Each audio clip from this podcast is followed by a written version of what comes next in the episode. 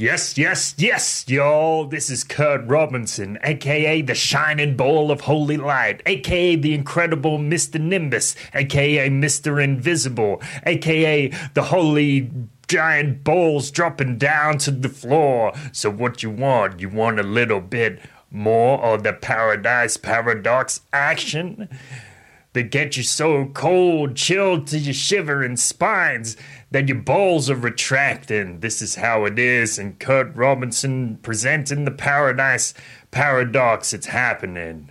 So today we've got an interview for you with our friend Kenny Palurintano, and he's going to run through a few interesting things, some ideas about what he thinks an ideal society might look like, where we reach a level of personal evolution, where people will be trading, offering the services, doing whatever makes them feel happy and passionate, and asking some questions about what you think the ideal society might look like, trying to encourage people to think, and also talking about the travel lifestyle, surviving with virtually zero money, just gliding through life, finding food where you can, and offering your services to make people feel happy along the way. So again, my name's Kurt Robinson. This is the Paradise Paradox. Check it out. Have a look on our website, theparadiseparadox.com. You can look through our old episodes there. Remember to subscribe on YouTube, subscribe on iTunes, Pocket Cast, Podcast Addict. Head on over to Facebook, press the like button, hold your mouse cursor over the like button, and you can press get notifications. And that's going to mean every time we send something out, beaming it out through the ether waves, you can pick up on our transmission and feel that virtual goodness that we're kicking. Then head on over to the paradiseparadox.com. again, you see at the top there's a donate button, and I guarantee you, when we receive a donation, a little tip from you, it makes us feel 1,000 billion times better than getting injected in the eyeballs with molten hot lava. So please do that. Suggest a donation, $1 per episode that you like, but you don't have to stick to that prescription. Just go ahead. We love it when we get micro donations, micro payments through Bitcoin. That makes us feel good, even if it's just a few cents. It makes us know that there's someone out there who cares, and reaching out and touching us like E.T. being healed, getting healing Elliot. So that's a good thing. Puts a smile on our face and makes the world go round. So the other thing is, just recently we put up some t-shirt designs. So you go onto the paradiseparadox.com. You see up the top there's a PP t-shirts button. Click on that. Have a look at the designs. Purchase one, buy some for Christmas, buy 10 for your aunt's niece and your daughter's mother as well. So jump on over to the paradiseparadox.com, have a look, and thanks, guys. Let's get into it.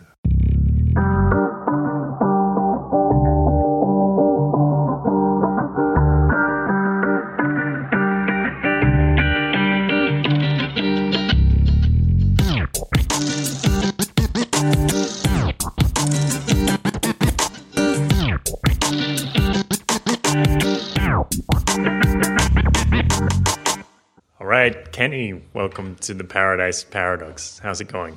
Awesome, yeah. Thanks for having me on. That's all right. So what's been happening lately? You had these big plans with the tour, this anarchy tour, all through the Americas or something, did it? Yeah. That kind of got postponed. We're probably gonna do that the beginning of 2017 because. Yep. The main band that was going to be part of it got an opportunity to record in Nashville for free. All right, cool. Like at the exact same time. So I'm going to do a big tour next year, but this year I'm just bringing a few musicians down to Anarchapulco, Elias Clay, and bringing Rob Hustle back, and Mayu. I don't remember how to pronounce her last name, but Elias Clay's partner, who they do music together and stuff as well. Just awesome people. Okay, fantastic. When we spoke about different political views when we were hanging out at the first Anarchapulco event, I was stuck saying tell me more about what you think, because I didn't really have a baseline to compare it to anything to, and you do have you know, this this ideology of this utopia.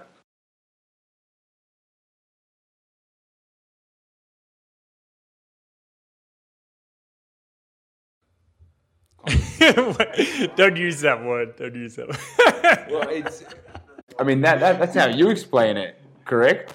Yeah, well, I'm sure. No, I mean, I this is the thing. I mean, maybe you might want to explain it to me again so I can clarify. Yeah, where my philosophical and like socioeconomic views have probably changed quite a bit since then, because that was like 9 whole months ago. I can say I'm exactly the same. I mean, that to me was like 101. I met so many people, and you know there were so many different points of view. I forgot what I thought. I had to start again. Like, okay. Yeah. Well, basically, what I've been using to describe it recently is I want to see a completely free, voluntary, like I want things to just be based on those 3 key principles of anarchy, voluntarism, libertarianism, whatever you want to call it, the non-aggression principle, self-ownership, and voluntarism. But with that, I also think it's important that we really reconnect with the earth itself. Like in permaculture ethics, they've got the 3 permaculture ethics: care for man, care for the earth, and returning the abundance. And I just heard about that a few months ago, and I really like that, the idea of taking care of the planet being just as important as taking care of ourselves, because if we're not taking care of the planet, we're not taking care of ourselves. And then the 2 things that I really want to see included in whatever world comes out of this are open source and crowdsource everything. Just everything. All information should be open source. Like if there's a community that has to deal with some sort of interpersonal issue and they put the information about that, obviously like minus people's names maybe, but just how they processed it, how they dealt with it, and how they moved through it, and they put it out somewhere for other communities to find, it just makes it easier for everybody to deal with things. Whether it's technological, whether it's a health thing, whether it's just communication based, whatever it is, if things are open sourced, then we can advance much more rapidly than if everybody's trying to do it on their own. Yep. Well, I always think about, I always trip out about this very simple idea which ricochets around my head. Like, I know if I go to a new city, like I've never been to that city or even a new country, and I go up to someone who I've never met before, and I have approximately 0 knowledge about this city or country. And then as soon as I talk to them, like within 20 seconds of starting to talk to them, I might have access to like 30, 40, 50 years of knowledge about this city or country, like almost instantaneously. And yeah. So that's the kind of thing you're talking about, that kind of access to knowledge, but it's, we use the internet and we share knowledge more rapidly, and we have access to everybody's perspective. Exactly. Yeah. Kind of like what we have right now, there's so many projects that people work on, or, whatever facet of the world it is, there's somebody who's putting out their thoughts about it online to be found. It's just, I guess, the only place that I like the idea of, I don't know, not centralization, but of everything being really connected is in the knowledge base there. Okay. Yeah, but there's no, it's not centralized in that there's no central authority. Yeah, not centralized like hierarchical, but centralized like everyone has access to it. Yep. Nice. Yeah, it's cool. Yeah.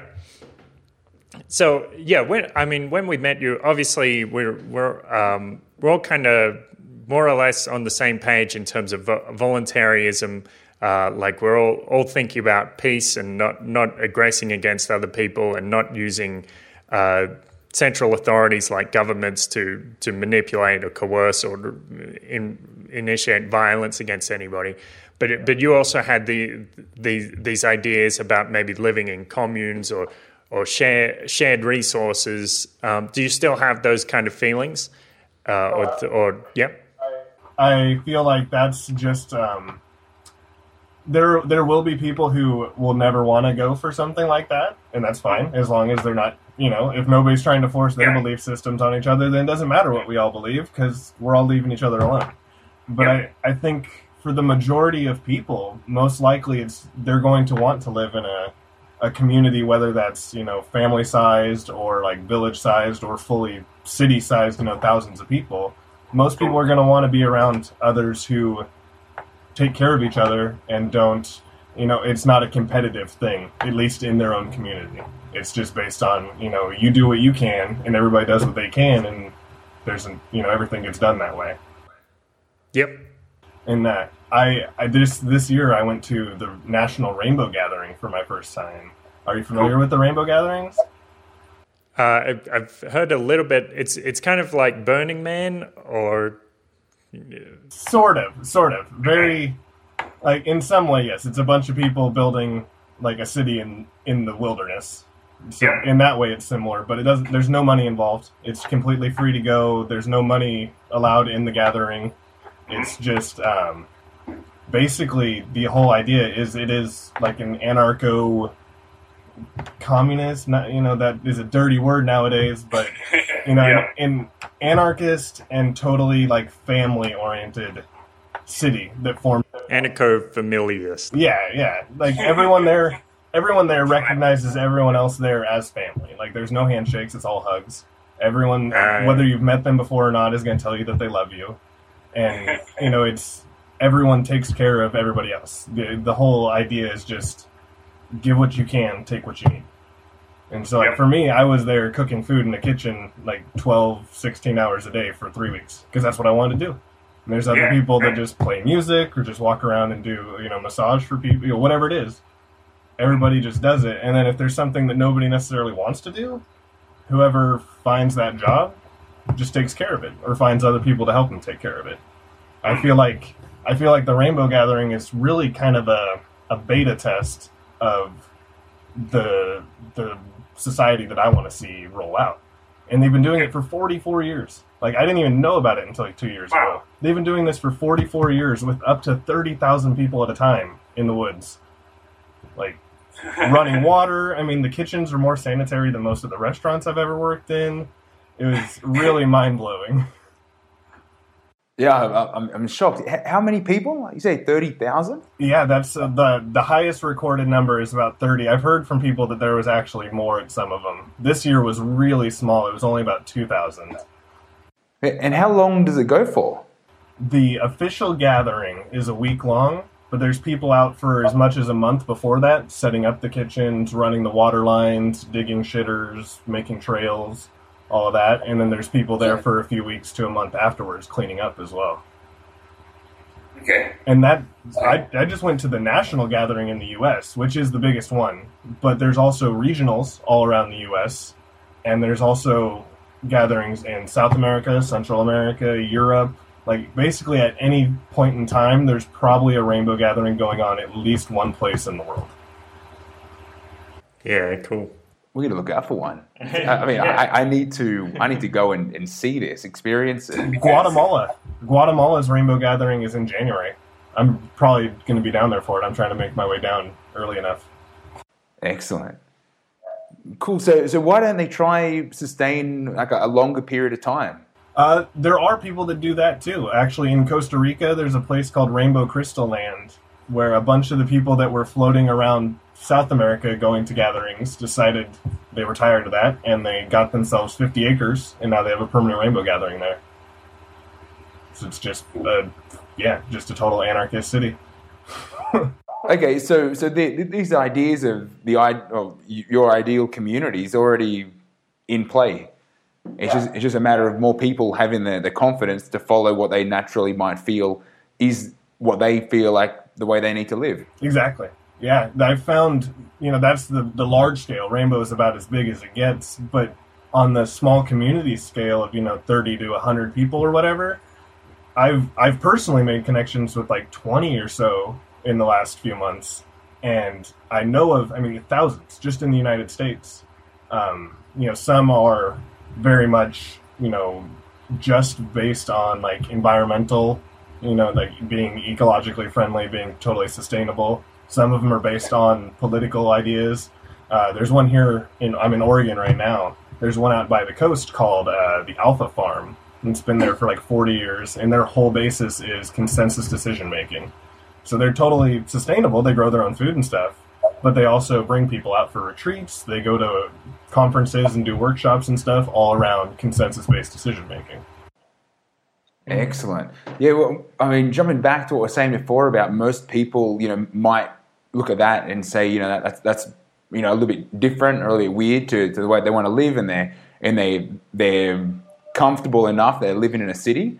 But I think the more and more this technology in general, whether it's Bitcoin or you know, different types of governance, then people are going to naturally move away from the type of work life, whether that's because of stress and uncomfortable traffic and just, you know, just the down of being in a city.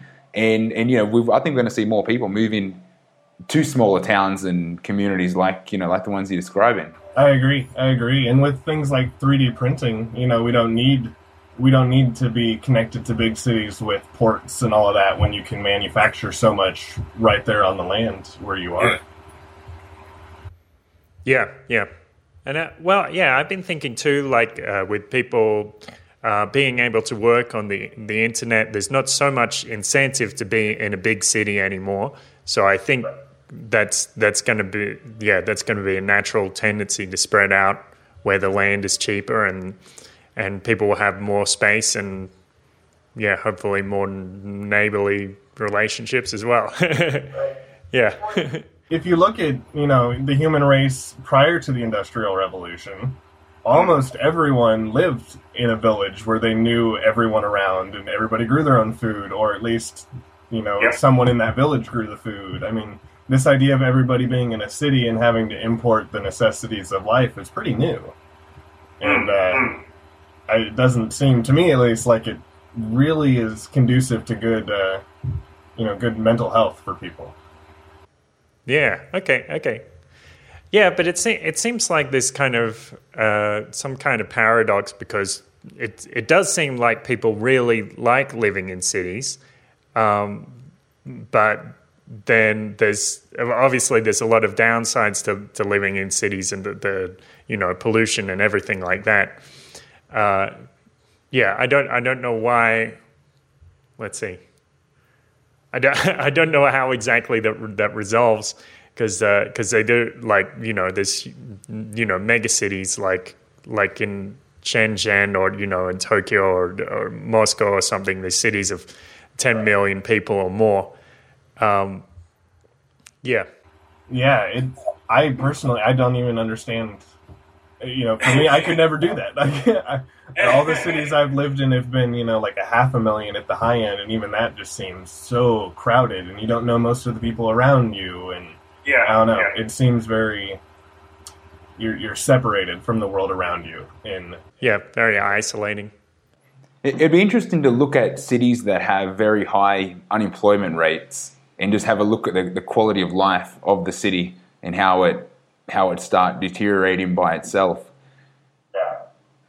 I mean, I can't think of any example. I don't know the stats on cities, but I mean, you look at what's happening in Chicago or in Detroit that, you know, that are facing economic issues, and you know, people have to start being creative about, you know, where they're going to source their livelihood. Right. Yeah. When it seems like I haven't done a whole lot of digging into it, but I've seen some articles come out about you know, a lot of the basically like the DROs that people like Stephen Molyneux have been talking about forever, you know, popping up in Detroit because of people having to just figure out how to do things. Oh, the police aren't going to show up, so how are we going to take care of ourselves? Yeah, so you're talking about dispute resolution organizations like private arbitration firms. Yeah, so of course there's, you know, the most famous sort of private police organization is the Detroit Threat Management Center. Are there others as well, like private court systems and stuff, or is it? Yeah. I don't know for sure. There's a lot of things I just kind of like skim, but don't dig too much into myself. Yeah. Okay. So you live in Portland. What's the population of Portland? Portland itself is about 500,000. The entire metro area is right around 1 million, I think. I spent most of this summer in Denver, and Denver has more people than the state of Oregon. So just to give you an idea of how small Portland actually is. Yep. Cool. Yeah, I'm living on the road these days. I left town in June and just traveled around the Midwest, started at the Rainbow Gathering and went to a bunch of festivals and hung out with a bunch of different activist groups and some different intentional communities, and came back here for, Thanksgiving with the family, and I'm leaving again in about a week to make my pilgrimage to Acapulco. Yep. Okay. So what's your travel plan? How does it go? I just kind of wander. A big thing for me has been just knowing the direction I want to go for myself and for my influence on the world, and just letting the universe take me wherever I can do the most good. And it's worked out beautifully so far. I probably fed about 4,000 people this summer, just working in kitchens at different places. And I met Elias Clay, who's been my favorite musician for like 2 years since I found her music, and ended up recording a music video with her before I left Denver. And it's just been beautiful. From here, I'm gonna stop at this community called Lost Valley, just outside of Eugene, Oregon, and then visit some friends and stop at another community called Black Bear Ranch, which is the oldest anarchist commune in the U.S. And then that's in Northern California. And then I might just skip the rest of California and make it into Mexico. Cool. I like that I'm not the only one that has Anarchapulco as a milestone, a pivotal point of my travel plan. Oh, yeah. Yeah, I plan on going every year for as long as Jeff keeps it going. Yeah, it's good. I think you offer this good balance, or this good counterpoint to, obviously there's a lot of entrepreneurialism and capitalist minded people, and that's cool. But you're there as well, so it just shows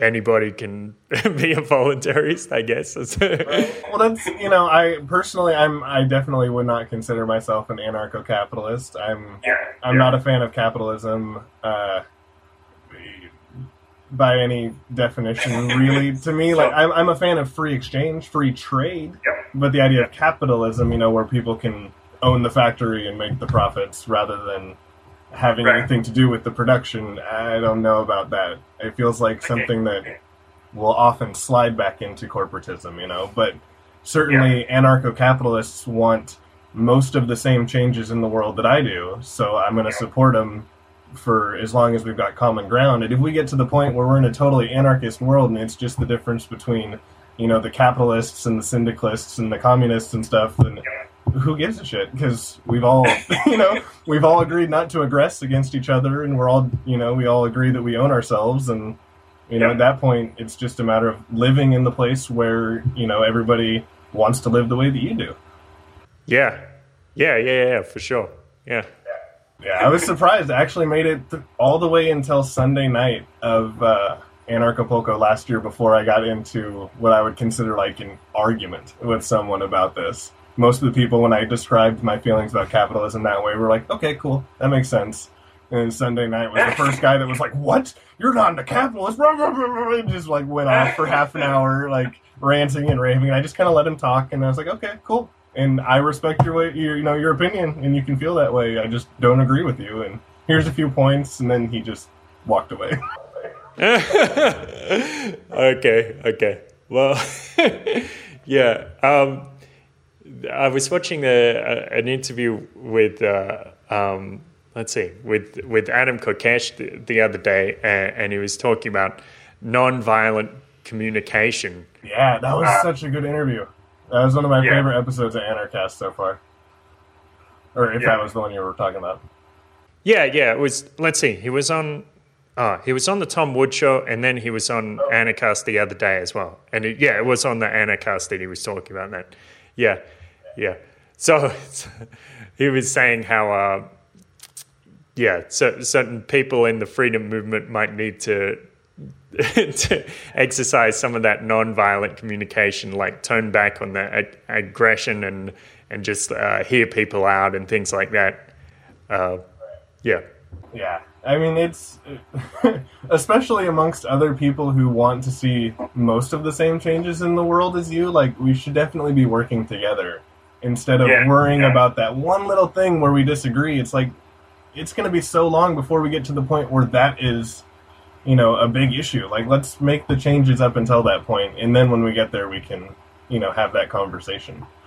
Yeah. As long as there's a state, let's focus on getting rid of that. Just my thought. Yeah, I agree.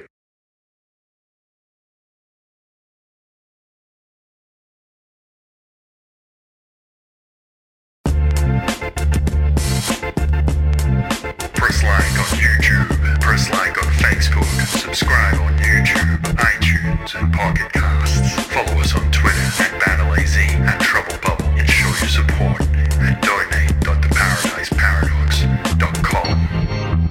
So I mean, from my point of view, with some of these big issues, I still haven't exactly got my head around what these big issues are. Because I know a lot of people have got very different points of views, but I feel like some of these bigger issues, like whether you want to be a capitalist or not going to be a capitalist, these issues aren't going to be. It's going to be like a non-event.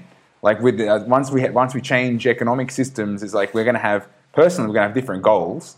Like let's say we are living in smaller communities and we are more connected to, the earth and the actual ecosystem we're operating in.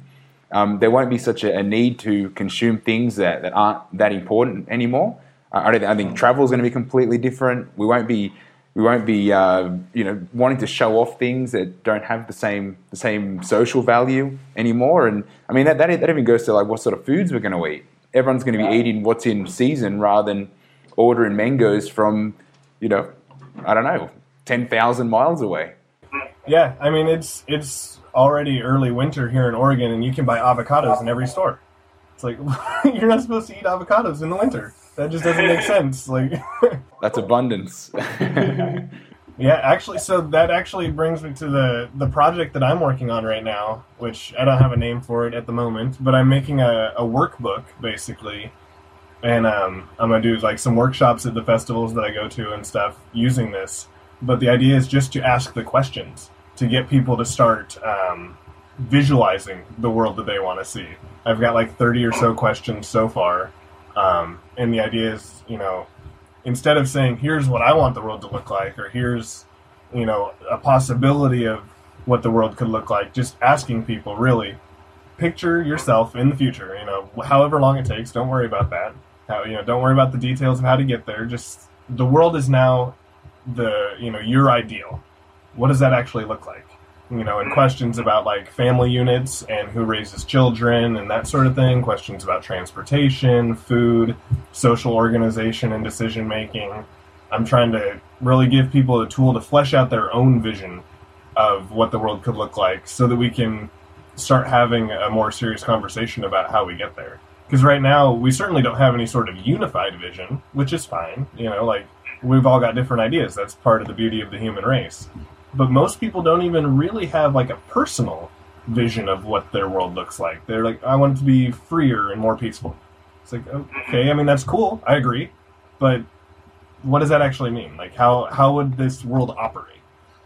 And I think once we get people to start asking themselves those questions, then they'll start researching things that, will help explain fill the holes in their own theories. I'm planning on kind of rolling that project out at Anarchapulco this year because that seems like the perfect crowd for it. Yes. Yeah, it's just like giving them this little itch, like, actually, I don't know what that is or I don't know what that looks like. And then they go down this rabbit hole and have to ask a million more questions. Exactly. I feel like the questions are always more important than the answers. at least in my life. It's, you know, when I have an answer for something, that just means at some point that I'm going to change that answer. When I've got a question, I'm going to stick with that question and keep getting better and better answers for it. Yeah, it's true. Yeah, it's cool. I feel like that's what Anarchapulco did for me, because I never really, you're right, I never thought at these about the questions. I never had the questions. I just kind of just, you know, keep turning the wheels and going with the motion. But I feel like things are really speeding up now. And and I don't know whether that's because, you know, I changed my perspective, because, I mean, we're just talking about anarchist communities being 40 years old. It's like this has been around my whole lifetime. I've never heard of it until the last 12 months. And I was unaware. It's like, well, where have I been looking? But I didn't even know what I was looking for. So it's and then now it's like everything's exploding, like everything's just changed. Well, I'm living in Mexico. That's a pretty big change to start with. Yeah, well, I mean, and when you look at it, I think, you know, I don't know how to word it. I think that the idea of the human consciousness being an exponential growth curve is definitely something that I feel is, you know, I've observed. And I feel that, you know, on that exponential growth curve, we're like right here, just about to hit the asymptote and skyrocket, if we're not already in that, you know. There's people putting on huge events, people, I mean, so many projects that would seem unrealistic without like a large team putting in a ton of work. I'm watching people in groups of 3 or 4 put together in like 2 weeks time, you know, and things, I don't know. There's just so many layers of it that seem like they're, I don't know. It's, I don't know. I don't really know how to describe it, but I definitely feel like this is the best time to have been alive as a human on the planet. Like, we've got so much momentum behind everything that we're doing now. And it takes the people trying to keep the world the way it has been, it takes them so much work for everything that they do. You know, you look at how much time and energy they put into something like trying to push the war with Syria, you know, a year ago. All this, you know, every news channel, every newspaper, I mean, millions and millions of dollars, you know, tons of people putting all their time into it, and some hackers in Syria hack, like, the Marine Corps website and a couple others, and the whole thing's just blown out of the water. And it's like, you know, or look at, like, my favorite example is, you know, indoctrinating of children and stuff. I mean, it takes them 12 years plus to indoctrinate somebody into this system in America. And you give them psychedelics once, or like take them to the Rainbow Gathering once, or, you know, in 2 or 3 days you can shatter the majority of that programming.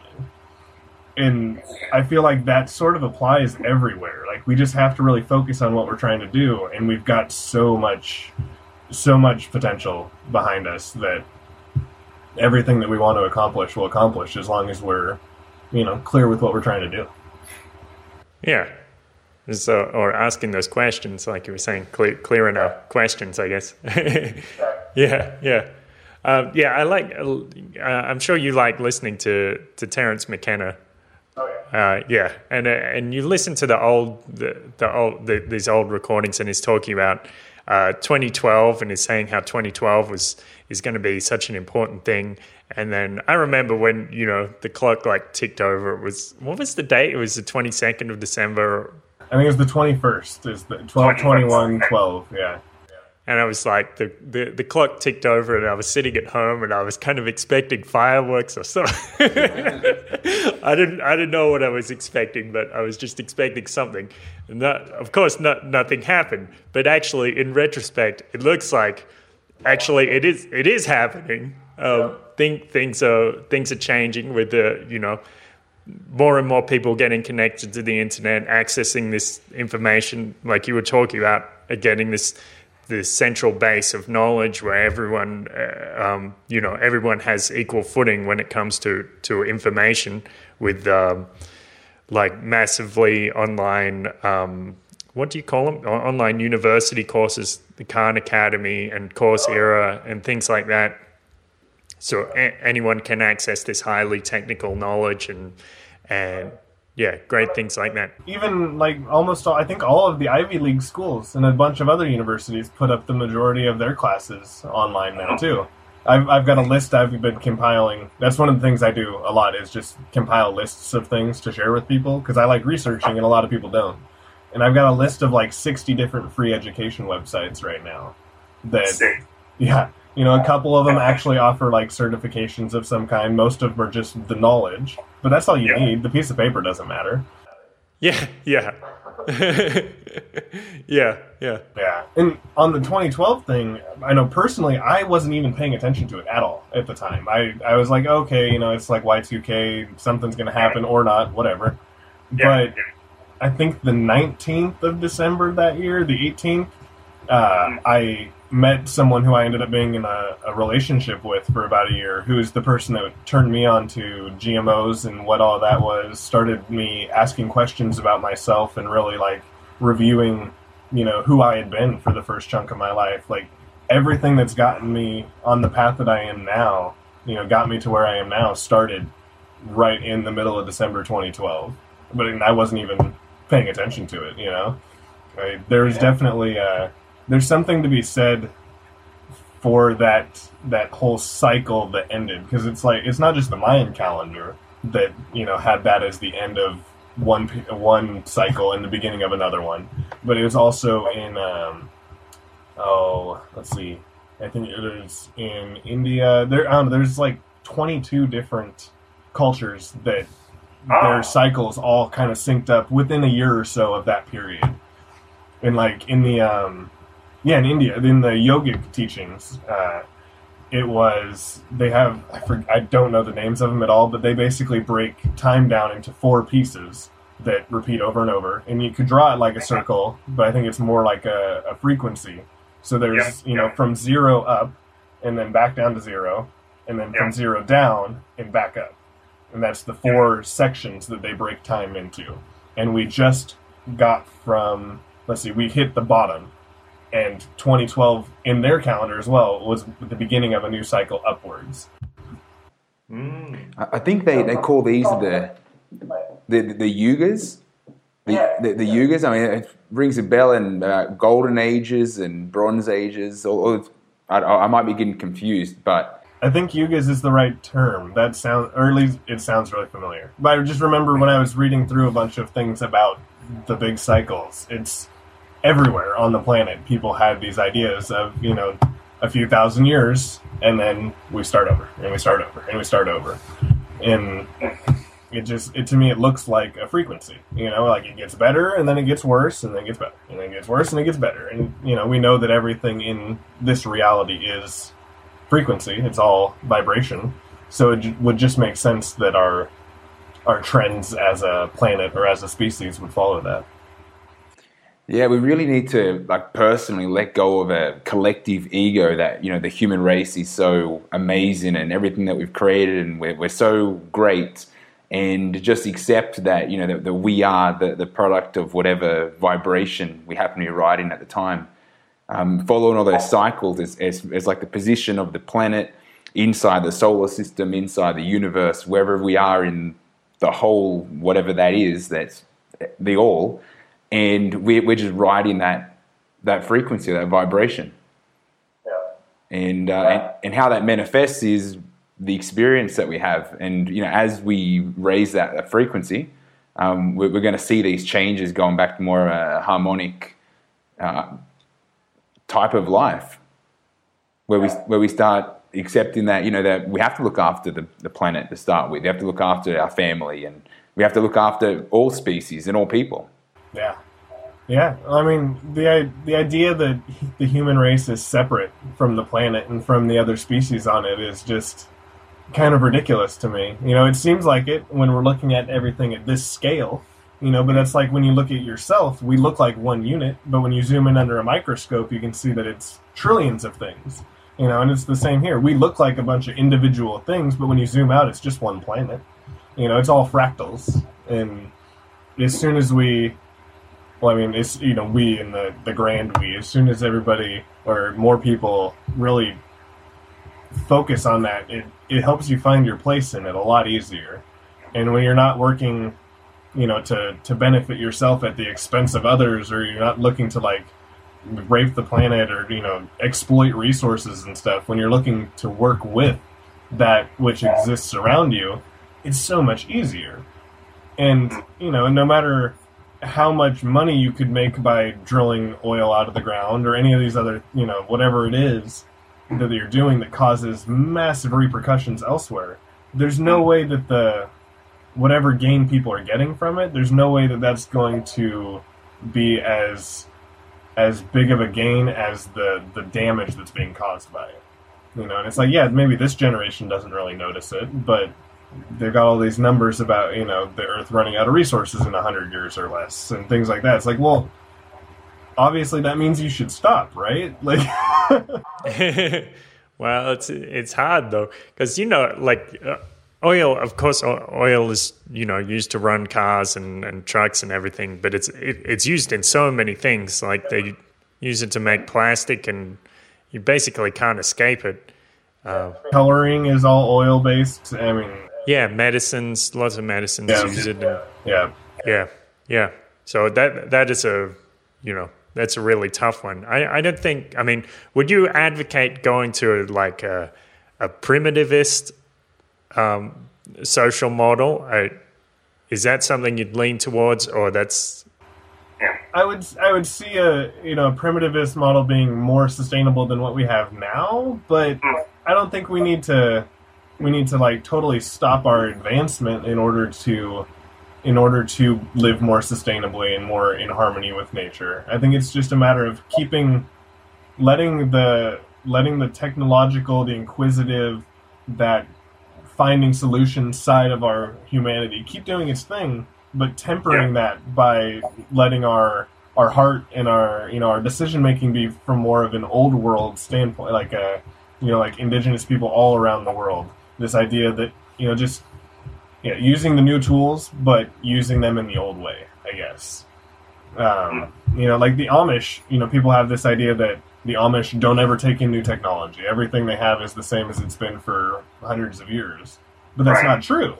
The Amish are just extremely conscious and conscientious about what they allow into their society. They stop and they look at it and they review it and they make sure that any new technology is going to have a net positive for them in the world they live in before they introduce it on a large scale. You know, the Amish use automated milking machines now. You know, it's not, I mean, they have technology that is from the past 100 years, but they spent, you know, 20, 30, 40 years looking at that individual piece of technology before they decided, okay, there's no way this is really going to cause us a lot of harm. We can integrate it now. This is something that's going to be good for us. And I think that's what we need to do is, you know, don't stop our questioning and our looking for new solutions. We just need to, like, stop and really think about them before we roll them out to everybody. Instead of, like, hey, we've got this new technology. Let's put it in the hands of everyone on the planet right now. Wait. Like, we don't know what that's going to do in the long run. It turns out to be thalidomide or something. Right. Yeah. Yeah. Yeah. You know, you look at, like, GMOs, like the technology of genetically engineering things, like just the science of doing that, there isn't necessarily anything wrong with, unless you're looking at it from, like, a religious, you know, playing God kind of standpoint, which, whatever. Okay. You know, there's nothing wrong with it, to me at least. I don't see anything wrong with the idea of looking at how we could adjust things to make them suit us in the world in a positive way, you know, to make things a better version of what they are, you know. But when you have people whose mind is on profit doing that, and you have them rolling it out as quickly as they possibly can so they can start making money, then there's no way there's going to be anything but negative repercussions from that. You know, it's just as much about the intention behind the technology as it is the technology itself. Okay. Yeah, cool. I feel like we're phasing away from that, though. Like, I think the individual consumer, the consciousness of what they're buying and where it's coming from, how it's produced, or what they're actually consuming as well is increasing. I mean, I asked mum and dad, you know, how my grandparents going? And my dad's telling me how they're having a conversation about, you know, what goes into the blood pressure medication they're on, and, you know, I probably don't even need this shit anyway, my dad tells me. And I'm like, well, that's true, but now you got to look at your diet, like, one step at a time. And I think when you have people that have been I mean, my grandparents have probably been taking, big pharmaceutical medication for decades and never ever questioned why or what caused it or what is this doing to my body. And now they are. And I think this is part of the, the 2012 step over, where people are waking up to, the bigger issue here. Yeah. So it feels good. It's cool. I agree. Yeah. I mean, every month, every time I meet new people or get to new places, I mean, I'm far more optimistic about the world than I was in February when we were in Acapulco. And I was pretty optimistic about the world at that point, But I think,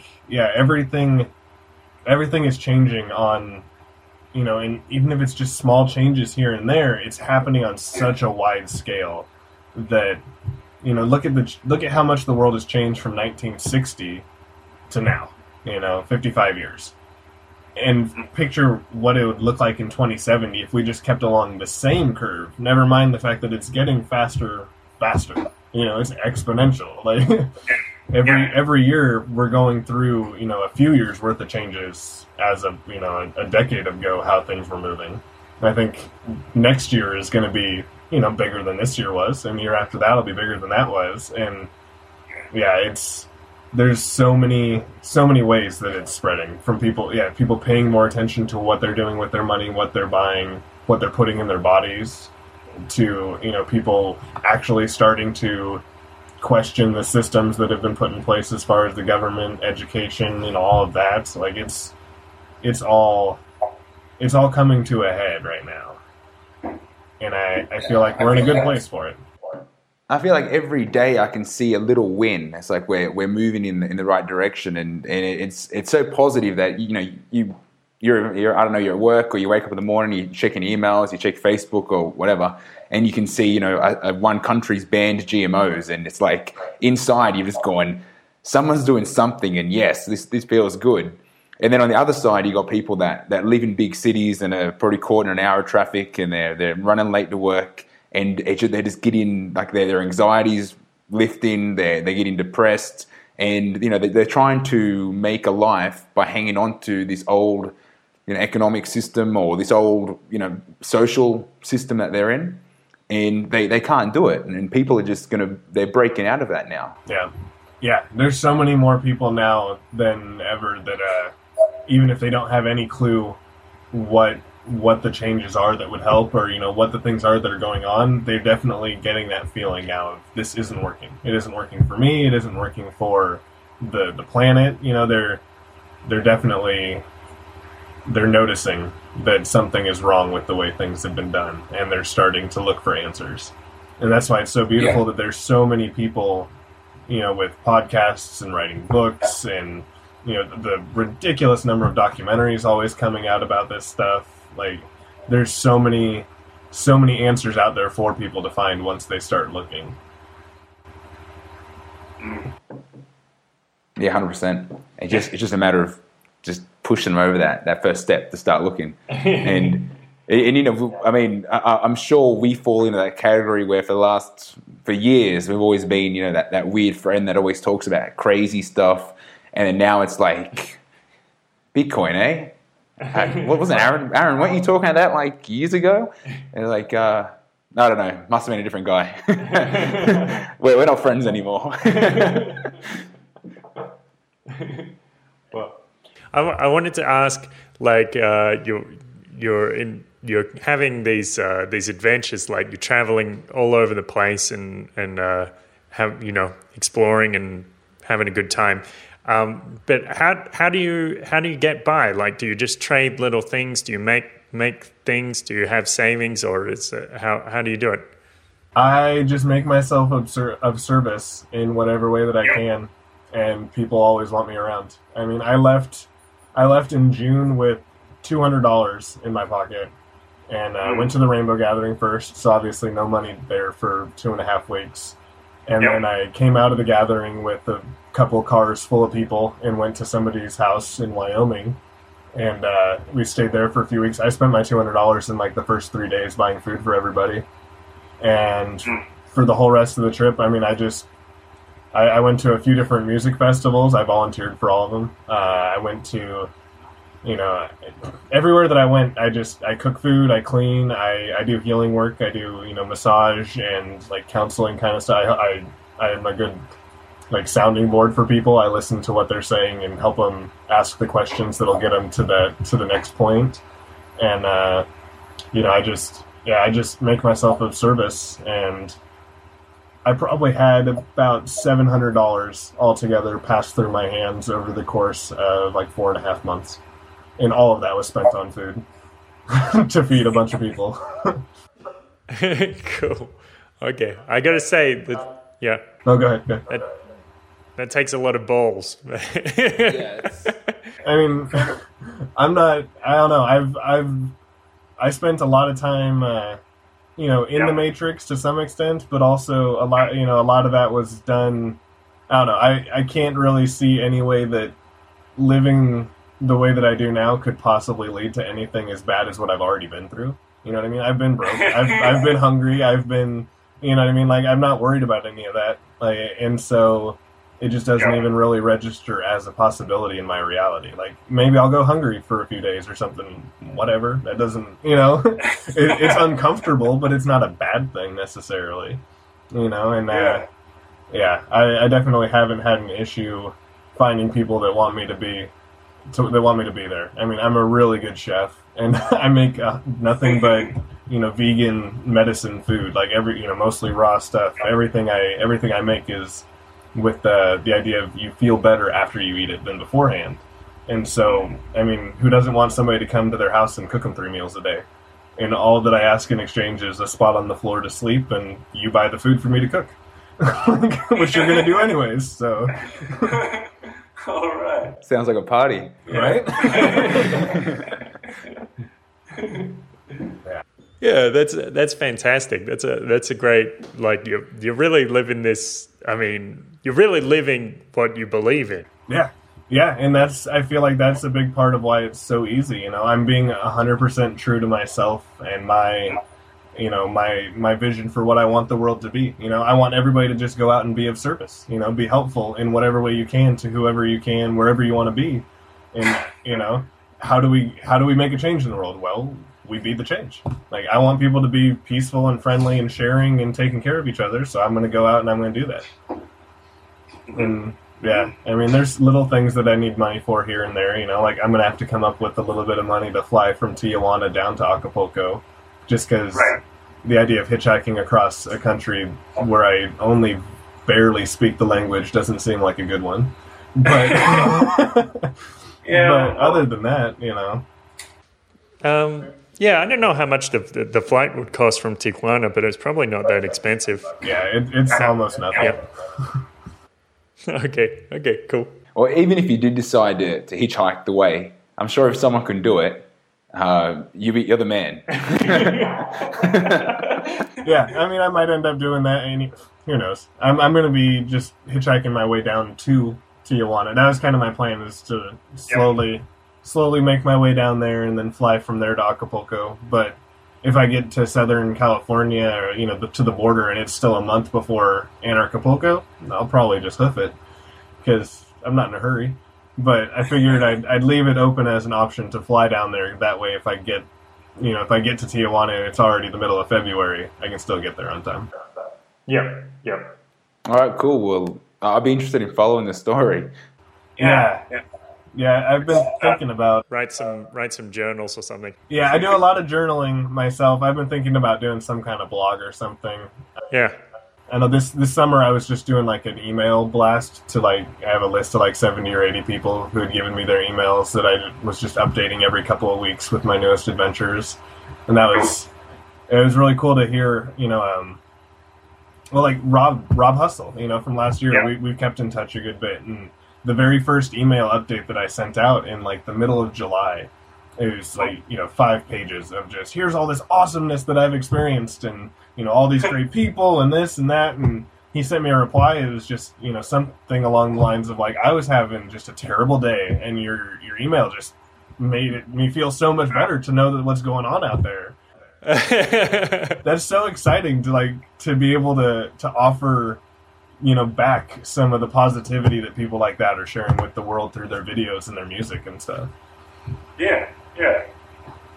Yeah, what comes around goes around. Yeah, it's fantastic. Let's see where I'm still. You're left on $200. My mind is still coming back together after that. It's like the stress would have killed me. I'd be on the side of the road somewhere by now. That's it. I'm done. Yeah, I mean, I dumpstered a lot of food. There's like places like Natural Grocers and places like that. The employees often are pretty pissed off. Excuse me, about the fact that they have to throw away food too. So like, while I was in Denver, I was staying at a place called the Liberty Lodge, which is this awesome little intentional community, which is like the headquarters of We Are Change Colorado and a whole bunch of other activist groups in that region. And right down the road was a Natural Grocers, which has 100% organic produce. It's like one of their big things. And I would just go down to the dumpster like every day or every other day right after they close. And there would always be, two dumpsters, and one would be full of actual trash, and the other one would be the recycling, and then they would usually put, food on top of the recycling in one quarter of the dumpster, because they know somebody's going to come collect it. And it's like, oh, these bananas are slightly bruised, or, this hummus is dated today. It's like, who cares? You can get so much food. I went to another place out there near Boulder, Colorado, called The Dome. This awesome geodesic dome. They've got like 35 people that live out there, grow food. I mean, not quite independent, fully sustainable yet, but they're working on it. And within 20 minutes of getting out there, somebody came back from their dumpstering mission. They have a team that goes into the nearby towns every evening, and he brought back like an entire SUV full of food, easily $600, $700, $800 worth of food that they just pulled out of dumpsters. Like, just in one night, he was gone. This one guy was gone for like an hour and a half and came up with that much food for everybody. Yeah. And you just gotta, there's some things that a lot of people would shy away from because of their social conditioning right now. But when you think about it, it's like, if food's in a package and it's in the garbage can, nothing in the garbage can has touched the actual food. It's in a package. And if it has touched the food, you just wash it. Like, oh, my bananas were in the dumpster. Okay, well, you're going to peel them anyways. You can still wash them if you want to. Like, yeah, banana's still in its skin, and, yeah, watermelon, it's got a husk around it, coconut, whatever. Yeah. It'll be that bad. When you mentioned, like, social conditioning, because, yeah. It sounds like as I grew up, you hear these ideas, and it's like, I would never do that, and you wonder, like, where do these ideas come from? But then, you look at like the world population, and they say that this middle class gap that's less than 2 billion people, and you look at the people above that are living above the middle class, and it's even like this, it's so tiny compared to what we might consider middle class, and then everyone else below that is considered like in poverty, and there's like half the world is living in a world themselves where going to a dumpster and collecting food is like not even they wish they could do that. Right. Yeah. Most places don't have grocery stores where they actually put out like. Places like Safeway and Fred Meyer's and stuff, a lot of times they have compactors outside. So you can't even get the food that they throw away. They throw it into a trash compactor and it all gets smashed down. Because they'd rather destroy it completely than let somebody eat food that they're going to throw away anyways. It's so mind-boggling the way that some of that works. Yeah, yeah. It's just extreme waste, which we see all the time because of the the worlds we live in. But you look at some people that might be in the poorer communities here in Mexico or in India or some in the countryside of China or Latin America. There's a lot of what is named poverty, and the funny contrast is these people are often happier. And, the levels of depression and, mental illness are next to none because they haven't got time to worry about that. They're too busy living life to the extreme, in survival mode, And, you know, every single little win just brings them so much happiness. Yeah. When I say from my limited experience with that, obviously I haven't left the Americas. But with my experience seeing that in, you know, places where that are very poverty stricken, they've also got a much greater sense of community though, too. People usually know the people around them. You know, it's when you're making six figures living in a studio apartment in New York and you don't know a single other person that lives in your building. And you know what I mean? Like you don't have a support structure. You don't have a community.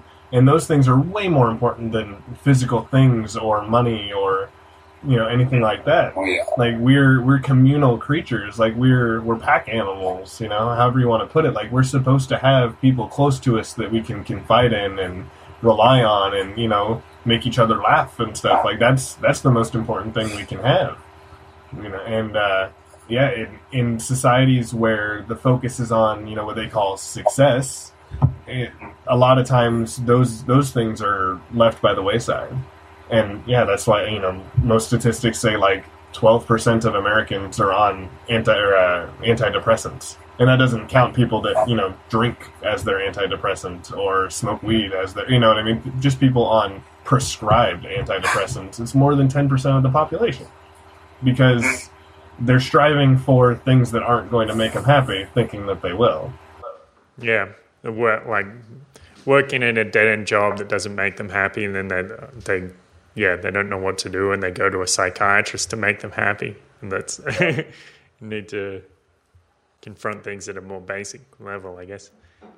When, you know, to have a job and to have, you know, to live in that lifestyle, you have to put a lot of weight on yourself too. You know, you've got to have transportation of some kind, which usually means a car with car payments and insurance payments, and then you've got to have a steady place to live, which means rent. And now in order to go out and even chase this idea of success, you've had to give yourself all this extra stress and all these extra weights on you that people who, you know, I met a lot of people who they travel just by riding trains. You know, they just hop trains and they eat food out of dumpsters or what people give them, you know. Sorry, did you say they hop trains? Yeah. It is huge. There's a huge culture in America of people who just ride trains and sleep wherever they can and get free food and, you know, take showers at truck stops and stuff. And these people are, you know, they're happy. All the ones that I met are loving it because they're totally free. You know, they're just doing whatever it is that they want to do. And, you know, you always have the option to go back in to the matrix if you want to, you know what I mean? Like if you get tired of not having money and just floating around, you can always just get another job. It's not like there's any, you know what I mean? Like I quit my job and just started wandering and stuff, but it's not like there's anything that now stops me from going and getting a job again if I wanted to, you know, like that option is always there for you. At least assuming you have some level of skill or, you know, education.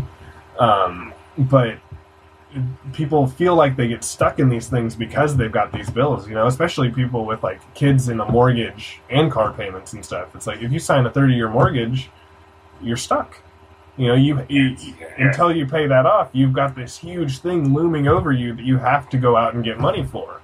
It's like, well, then you're not free at all if you've got these strings that you've tied yourself with. And, you know, that's why that's what's pushed so much in the culture. That's why we talked about, you know, in school and in television and everything, it's all about living the American dream, you know, getting successful in that sense, which really just means getting so much stuff that you have to pay for that you can't possibly escape that game. Yeah. It's like they're dangling this carrot of financial freedom, I guess, or financial independence, but actually they never mention that. All that comes up is debt, and more debt. Yeah. I look at, you know, most of the world, I look at it as a bunch of games, you know. There's this 9-to-5 game, there's the activist game, there's the musician game, you know, a bunch of different games you can choose to play or not. And each game has different goals, and it has different rules.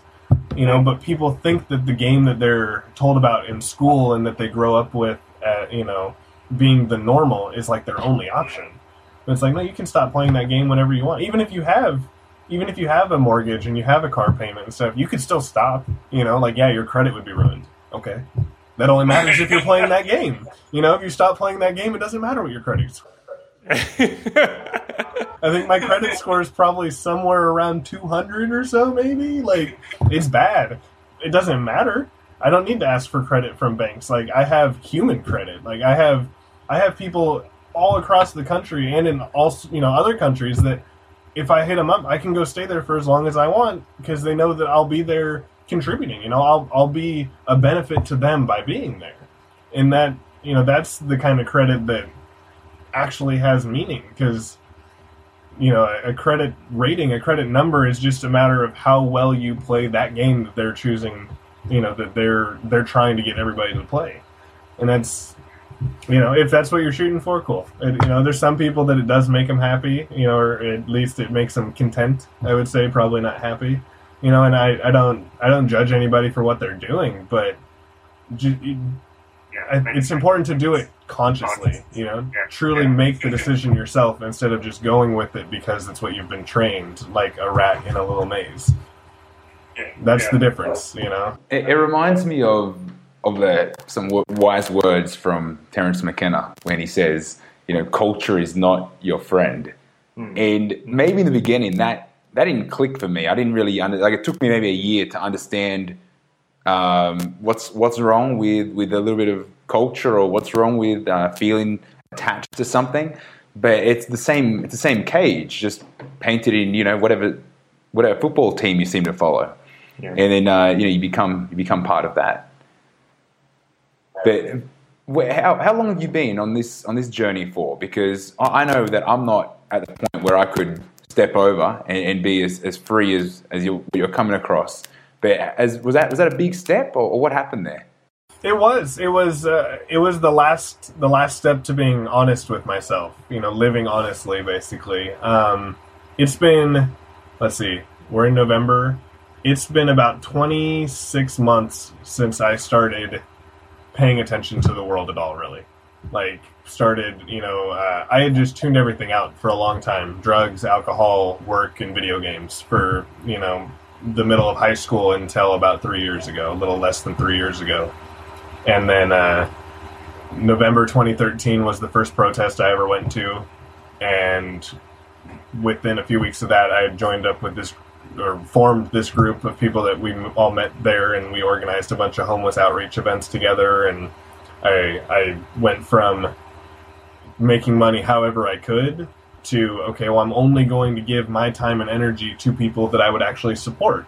So I ended up getting a good job at a local-owned, employee-owned whole grains company that only does non-GMO and stuff, and that was a step, and you know, I've only been eating really clean food, you know, and even if it's organic, I won't buy anything from, like, General Mills or any of those guys, because what I do with my energy is just as important as what I put into my body.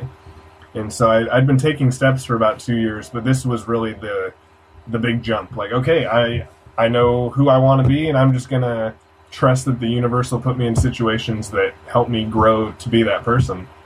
And, yeah, I mean, it was... I don't know. I wasn't scared at all. Like, I put a couple months of, like, hardcore intention setting into it, you know, meditating on this and going to a few different circles in town and, you know, clarifying my intentions for my trip and stuff. And I was excited. I wasn't really scared at all because I also, like I said, I just know that if it didn't work, I can always fall back on whatever I want. You know, I can always get a job anywhere with very little time. I've got years of experience in a lot of different fields. So I guess there was this feeling of like a safety cushion or a safety net if I needed it, you know. But yeah, it was definitely a huge, very different step. I'd been living in Portland for more than 10 years before I hit the road.